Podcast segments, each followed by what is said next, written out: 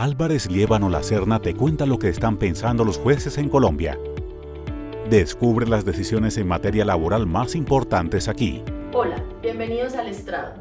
Hoy hablaremos acerca de la sentencia emitida por el Tribunal Superior de Medellín, mediante la cual la autoridad judicial recordó cómo se alcanza una pensión especial de vejez por actividades de alto riesgo. Comencemos. El demandante convocó a juicio a su ex empleador y a la entidad en la que se encontraba realizando aportes a pensión con el fin de que se condenara al reconocimiento y pago de la pensión especial de vejez por actividades de alto riesgo, junto con su retroactivo, mesadas adicionales, intereses moratorios, indexación y costas procesales. El demandante fundó sus pretensiones en que desde 1984 hasta el 2016 realizó actividades de alto riesgo como minero de socavón.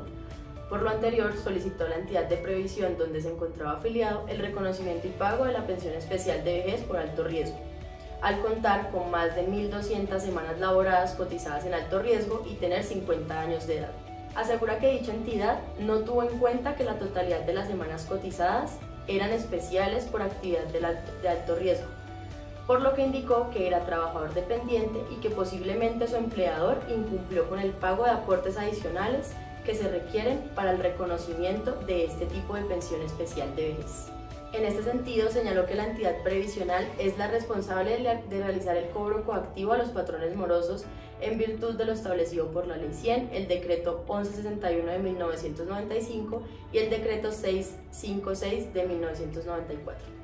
Mediante sentencia del 19 de agosto del 2021, el juzgado de conocimiento decidió que el demandante tiene derecho al reconocimiento y pago de la pensión de vejez por alto riesgo y condenó a la entidad previsional a reconocer y pagar dicha pensión especial con su retroactivo. El Tribunal Superior de Medellín, Sala Segunda Decisión Laboral, mediante decisión del 8 de noviembre del 2021, modificó la decisión para establecer que se debe pagar la pensión especial de alto riesgo a partir del siguiente día que se acredite la desafiliación efectiva al sistema de seguridad social en pensiones. La sala fundamentó su decisión en el análisis de los siguientes puntos. En primer lugar, el tribunal determinó que el demandante sí ejerció actividades en socavones o subterráneos, actividades que se consideran que constituyen un alto riesgo.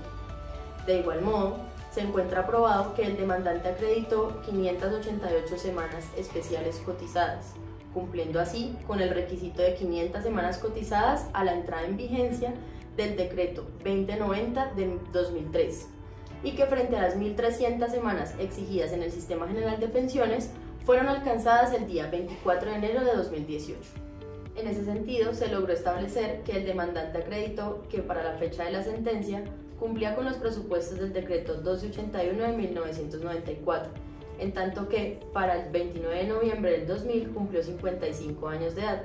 Asimismo, cumplió con el requisito de 500 semanas especiales cotizadas y 1.300 semanas exigidas por el Sistema General de Pensiones, pues acreditó un total de 1.476 semanas especiales cotizadas por actividad de alto riesgo, superando así los requisitos exigidos. Por último, en cuanto a la continuidad de los aportes en el sistema, la sala estableció que para que se disfrute de la prestación económica se requiere la desafiliación efectiva del sistema, ya que la pensión de especial de alto riesgo debe su exigencia al hecho de que la persona ejerció una actividad peligrosa.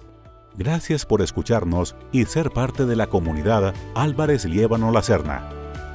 Te esperamos en nuestro próximo podcast.